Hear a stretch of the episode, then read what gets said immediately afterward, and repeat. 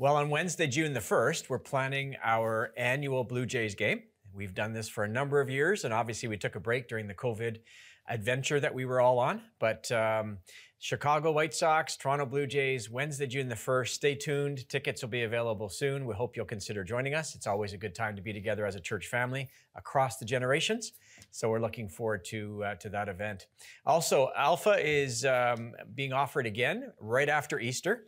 And um, we would love to have you join us on Wednesday, uh, April the 20th at um, 7 p.m. It's going to be a hybrid model. There'll be online and there will be uh, in person. And so you may uh, be a searching person who has questions of faith. We'd love to have you come and join us. Or you may know somebody, a family member, friend, or neighbor who uh, has searching questions. And it's a great environment to bring all the questions about meaning and purpose and the role that faith plays in, in all of that. So we'd love to have you come and to uh, spread the word to your friends as well. So stay tuned for more information about that as well. So today we're continuing our series. Uh, it's amazing how time flies when you're having fun. Uh, this is actually part number nine as we move through this Kings and Queens series life lessons from Israel's leaders. And again, it's not a series on leadership, though there are lessons to be learned for sure.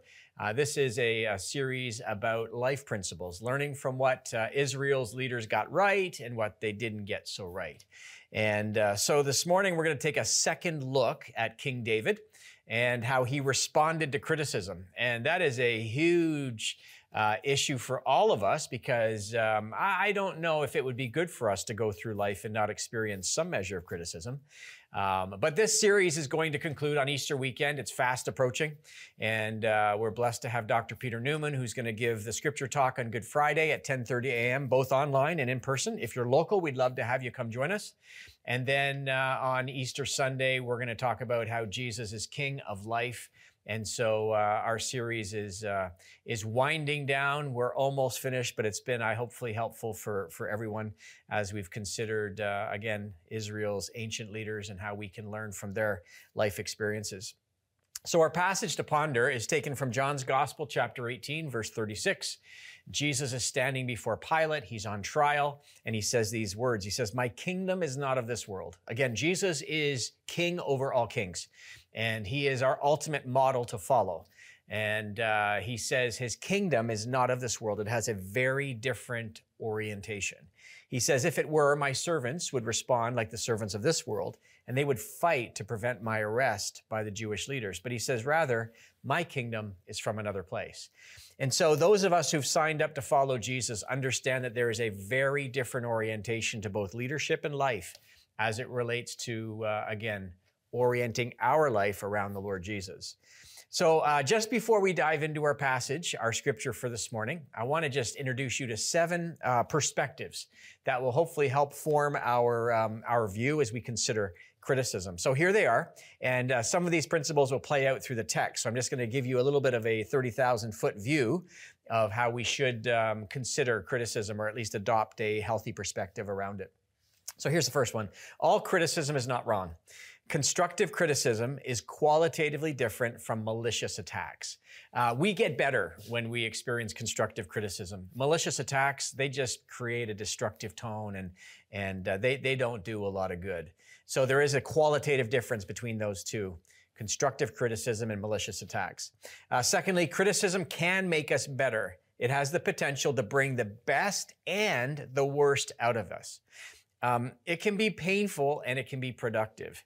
Uh, we can get better if we approach criticism and respond to it in healthy ways. And we'll look at that a little bit later this morning.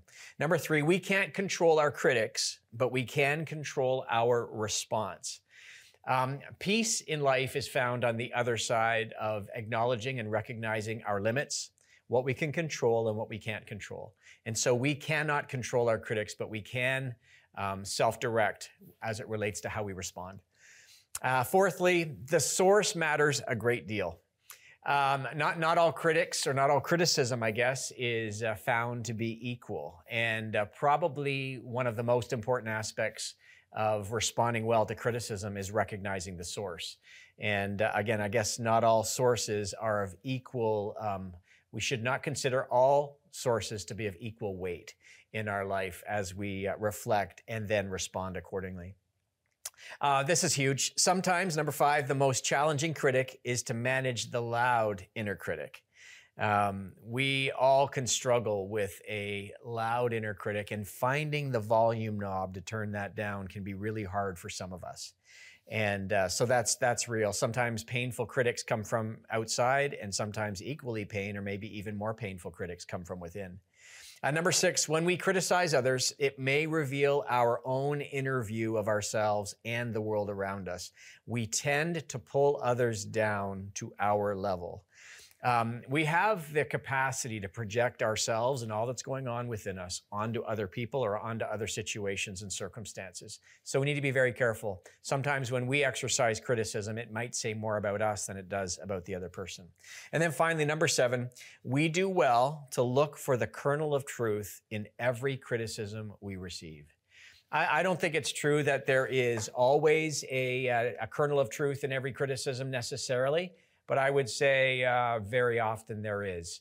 And so if we approach um, the criticism with a measure of humility and teachability, we will probably position ourselves well for growing and getting better. And um, so we're going to take a look at a passage.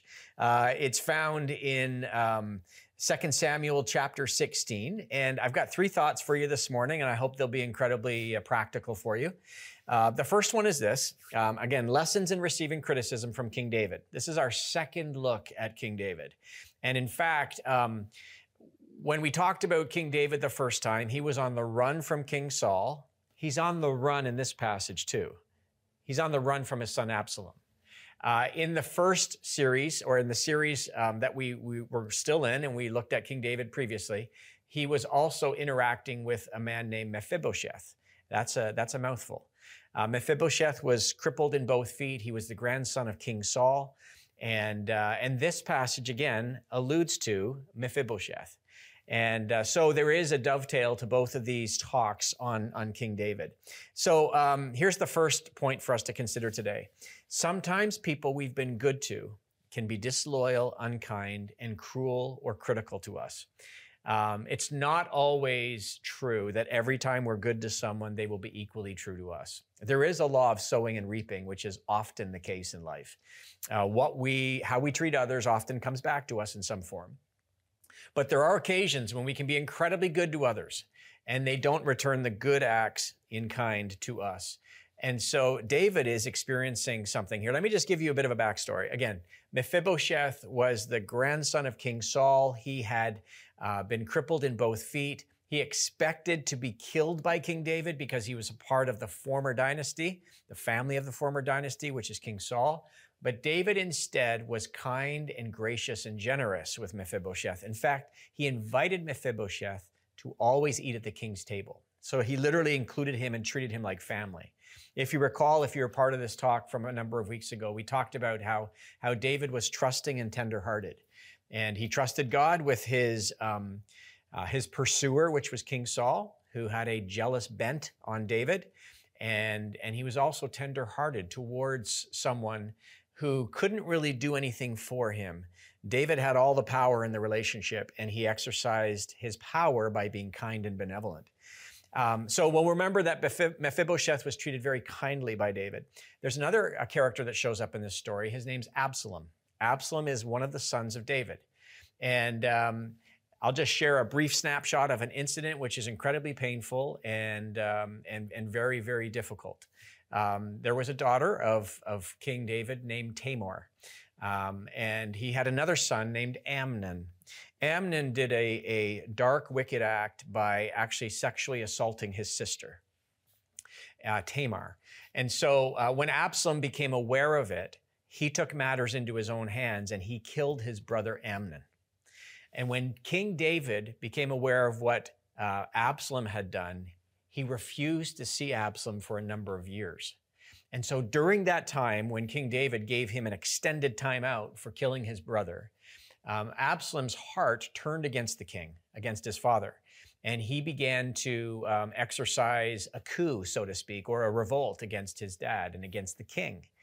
And, um, and so this is where we pick up the story, and it's in 2 Samuel chapter 16, but we'll start in verse, uh, verses 1 through 3.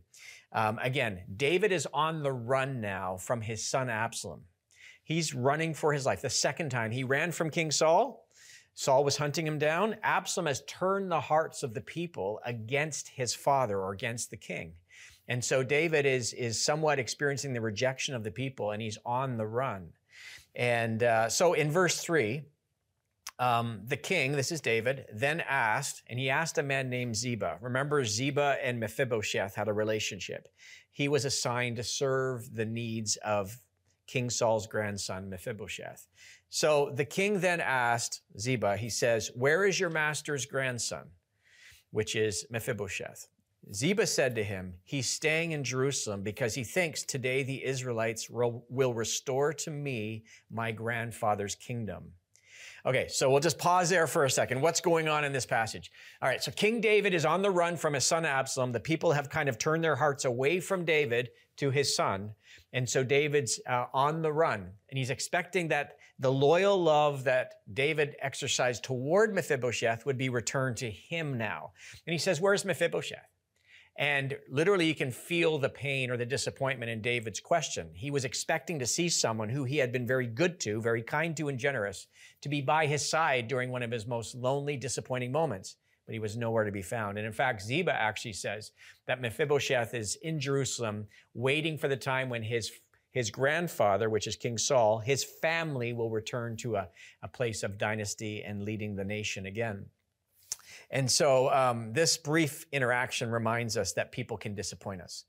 Uh, it's the nature of life and it's the nature of relationships. So if, if we rewind the tape for just a moment, in this passage, we see Mephibosheth, who apparently in this passage appears not to be loyal to the king and it hurts. And then we have Absalom. Absalom was hurt by his father by having this extended time out and his heart moved in all the wrong directions. And we need to understand this principle. Hurt people tend to hurt people. It's the way life works. And so sometimes when we see somebody on a reckless track and they're wounding all over the place, we need to go to a, a place of, of benevolence and kindness to say, I wonder where the wounds lie in their hearts. Because uh, hurt people tend to hurt people. And then we're introduced to a character. His name is Shimei. And this is where the rest of our story for today will pick up. Uh, he's a rock throwing stranger. If it wasn't enough to have somebody disappoint you that you were very good to, or if it wasn't enough for your son to rise up against you, uh, now we have a stranger who just encounters the king and, and he pelts him with stones and he hurls abusive curses at him. I'll let the passage um, speak for itself. So again, 2 Samuel chapter 16, we'll pick it up in verse 5. So as King David approached Bahurim, a man from the same clan as Saul's family came out from there. His name was Shimei, son of Gera, and he cursed as he came out. He pelted David and all the king's officials with stones, although all the troops and the special guard were on David's right and left. As he cursed, Shimei said, Get out, get out, you murderer, you scoundrel. The Lord has repaid you for all the blood you shed in the household of Saul, and in whose place you have reigned. The Lord has given the kingdom into the hands of your son Absalom. You have come to ruin because you are a murderer. There was an element of truth to that because David had arranged for Bathsheba's husband Uriah to be killed. Then Abishai, son of Zeruiah, said to the king, Why should this dead dog curse my lord the king? Let me go over and cut off his head. But the king said, What does this have to do with you, you sons of Zeruiah? If he is cursing because the Lord said to him, Curse David, who can ask, Why do you do this? David then said to Abishai and all of his officials, My son, my own flesh and blood, is trying to kill me. How much more than this Benjamite? Leave him alone. Let him curse, for the Lord has told him to. It may be, he says, it may be that the Lord will look upon my misery and restore to me his covenant blessing instead of his curse today. So David and his men continued along the road while Shimei was going along the hillside opposite him, cursing as he went and throwing stones at him and showering him with dirt. It's a pretty um, humorous scene if you're not a part of it. If you're a part of it, it's deeply painful and concerning. But it's, it's a pretty wild um, uh, scene to, to observe in our mind's eye, anyway. The king and all the people with him arrived at their destination exhausted. No wonder and there he refreshed himself. So they were just worn out from having this stranger just pelt them with stones, call down curses on them, throw dust and dirt at them, and accuse them of all sorts of things. So, how do we respond to criticism? This guy, Shimei, becomes, uh, I think we can say, largely unhinged. He just seems to snap, and David is in the crosshairs of his blowup. Uh, Dr. Henry Cloud says this We will encounter, generally speaking, about three different kinds of people in this world. We'll encounter wise people, and when we speak with them, and when we potentially constructively critique, they'll get wiser still. Uh, foolish people, they're not able to digest wise words. It's just almost incompatible with them. And then he says, wicked people or evil people, he says, don't even go there. He says, have them call your lawyer. And I thought that was kind of a, a lighthearted way of saying there are certain people in life you just don't engage or respond because the response, they're just not able to process it. And so, unfortunately, in life, the only way we learn these things is by experience. And, uh, and so David, he demonstrates some wisdom for us. And uh, we'll unpack it now in just a moment. But for our first thought for consideration, um, it, it, it is this that sometimes people we've been good to can be disloyal, unkind, cruel, and critical uh, to us or of us. Uh, secondly, sometimes the best response, as David models, is no response. Uh, David um, restrains his friends and himself. Uh, if you remember the first talk uh, we gave about King David, he wasn't king at the time, but King Saul was hunting him down. He had an opportunity to um, deal with the one who was hunting him down, but he refused to because he didn't want to lift his hand against the king. Um, and he had some others around him saying, Do it, go for it. God's put him into your hands. Here again, David is being somewhat incited by those around him saying, let's just go and deal with this guy. You should not be subject to his cursing and his rock throwing and all the things he's doing. But David restrains his friends and himself. It says, Abishai, son of Zeruiah, said to the king, Why should this dead dog curse my lord the king? Let me go over and cut off his head. This is how they dealt with their enemies or those who were giving them grief in the ancient world. And uh, so David, he just chooses not to go there. Uh, it takes a lot of inner restraint for all of us, and I'm sure it did for King David as well, to press the pause button on his emotional response, put some space between himself and the uh, really emotionally heightened situation so that he can respond in a mature and healthy way. David does not return in kind what is being um, extended to him through Shimei or by Shimei. Uh, I love this proverb. It's such an important one. Like a city whose walls are broken down is a man or woman who lacks self control. That's Proverbs 25, 28. Um, in, back in the ancient world, the walls were the protective boundary markers for the city. And Solomon writes and says, like a city that has its walls torn down or broken down, that's a picture of the man or woman who lacks self control. They are now vulnerable. They don't know where their boundaries begin and end and they're vulnerable to those who might have their not their best interest in mind. And um, so, so David, he he restrains his friends and himself, and David includes God in the criticism that he receives. He says, if he is cursing because the Lord said to him, he actually leaves that as an open possibility that maybe God's going to redeem this situation. Maybe God's working in ways that I might not like, but he is present in this moment. And so I'm going to be still long enough and I'm going to just rest in it. And perhaps, perhaps there's more going on in the situation than I can easily recognize. It's, it's good for us to press the pause button and not just uh, put some space between our maybe unhealthy emotional response to a situation, but also to pause long enough to factor God into um, perhaps the events that are taking place in our life. And then David just keeps moving forward. So David and his men continued along the road while Shimei was going along the hillside opposite him, cursing as he went and throwing stones at him and showering him with dirt. Uh, David just keeps going. He just, just keep moving, David. You don't want to stop and entertain that because probably you'll get sucked into it. Just keep your head up, keep moving forward, doing the next right thing. There's a story in the Bible uh, called Nehemiah. Uh, Nehemiah was a man who had a heart for the city of Jerusalem. He went back to rebuild the broken walls. And there were people who opposed his good work and they ridiculed him and criticized him and, and, and they tried to distract him and prevent him from making progress. And I remember uh, one of the passages in Nehemiah, he says, um, I'm, I'm about a good work here on the wall and I can't come down and engage you. In other words, what I'm doing right now is of greater importance than to lower myself into this situation that's not going to bring the best out of me or the best out of us. So David is not a perfect man, as we know, nor has he been a perfect parent. Maybe he gave his son a unhealthy extended time out. Um, he's not shown moral discretion in his life, and maybe he's lacked parental wisdom, as we mentioned but he keeps putting one foot in front of the other. And he doesn't quit. and He doesn't lower himself. And this is something we can definitely learn from David.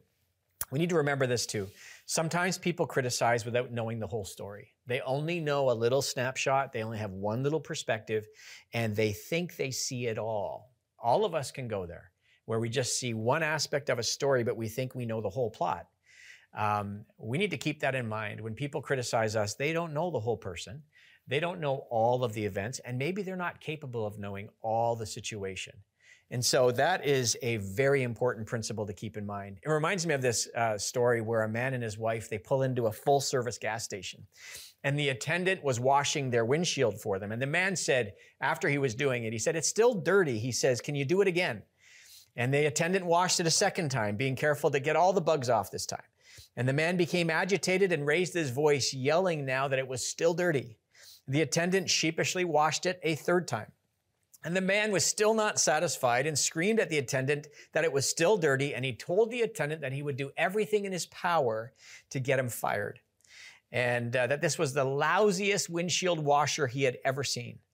And about that time, his wife, who was in the passenger seat, she reached over and took her husband's glasses off his face. She cleaned them for him with a Kleenex and placed them back on his face and the man sank in embarrassment in his seat as he viewed the perfectly clean windshield. And here's the point critical people view others through their own dirty glasses. That is often the case when other people are not seeing clearly.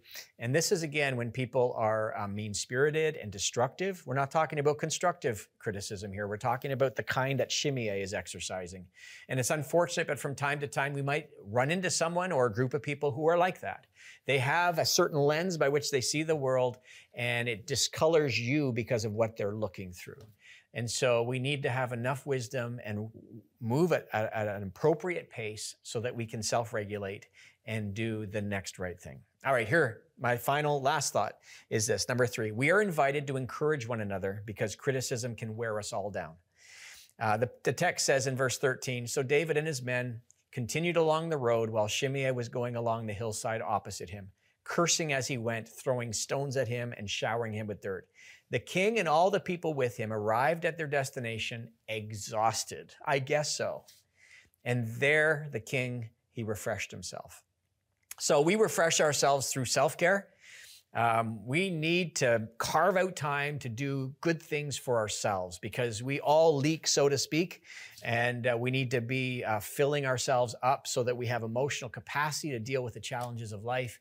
So we need to be kind to ourselves in our thinking and in our behaving, and we need to do the kinds of things that replenish us. David must have done something for himself to kind of fill himself back up. And we also refresh ourselves when supported by others. We need that circle of people that we can lean into who can help us when we feel exhausted or depleted or feel worn out or feel like we're at the edges and the world might be against us. There needs to be a team, so to speak, that we can lean into. And scripture is very clear in the New Testament, especially, that we ought to encourage one another because there are enough discouraging experiences in life that we need to spend some intentional energy building one another up. I'm always grateful when I get an email or a text message from somebody who's just putting more courage in me and finding something to celebrate. And I hope we'll do that for one another. It's important that we point out to one another when we get it right and uh, not just how we can get it better. Uh, we can celebrate all the things that work for us. And so um, we exercise wisdom and maturity when we look for the measure of truth in the criticism. This is our final thought for today. Uh, we, we exercise wisdom and maturity when we look for the measure of truth in the criticism. Now, this requires that we have a non defensive posture. If we're going to be defensive, we'll miss the kernel of truth in the moment that will help us get better. And uh, now, humans have a tendency to self protect. And uh, we're vulnerable when we choose to lower our defenses. But when we lower our defenses, that's when the value of the constructive criticism can come to us. Secondly, it will require solitude and reflection. If we are experiencing a measure of criticism, whether it be constructive or a little bit mean spirited, and we're going to try to find the kernel of truth in it, it might require some solitude, some silence, maybe a journal, a pad of paper, and a pen where we can write out our thoughts and hopefully grow in maturity. And then finally, it will likely require counsel and input from others. Objectivity comes from outside of ourselves. Thanks be to God for the Word of God. Thanks be to God for the people of God. And when we have some trusted people where we can listen to their voice, proven wise voices, it'll help us discern and clarify the other voices, what should be accepted and embraced, and what should maybe be resisted and rejected. And so, uh, responding to criticism is not easy. Uh, we're all going to have opportunities to practice this because this is the nature of human relationships. Uh, sometimes we do it and we do it with great skill when we constructively critique or criticize others to help them get better. Other times we overstep and we are not in the realm of constructive, it's a little more um, destructive.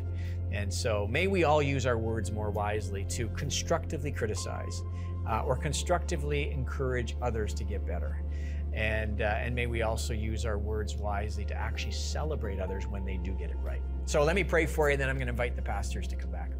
Uh, Lord, thank you again for this day. Thank you that you're inviting us to be the mature and healthy versions of ourselves. And we know, Lord, that that is when Christ is more fully formed in us. So we pray that you would help us today to not see criticism as the enemy necessarily, uh, but help us to be open to that which we can learn and help us, Lord, to be discerning regarding the voices from within and without.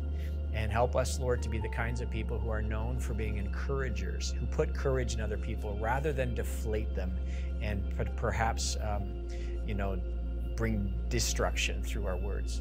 So we love you, God, and we thank you for this day. Build in us, Lord, all that you have, and help us to be on display for your glory and honor always, and help us to function well in this world as your friends. And we pray all of this in Jesus' name. Amen.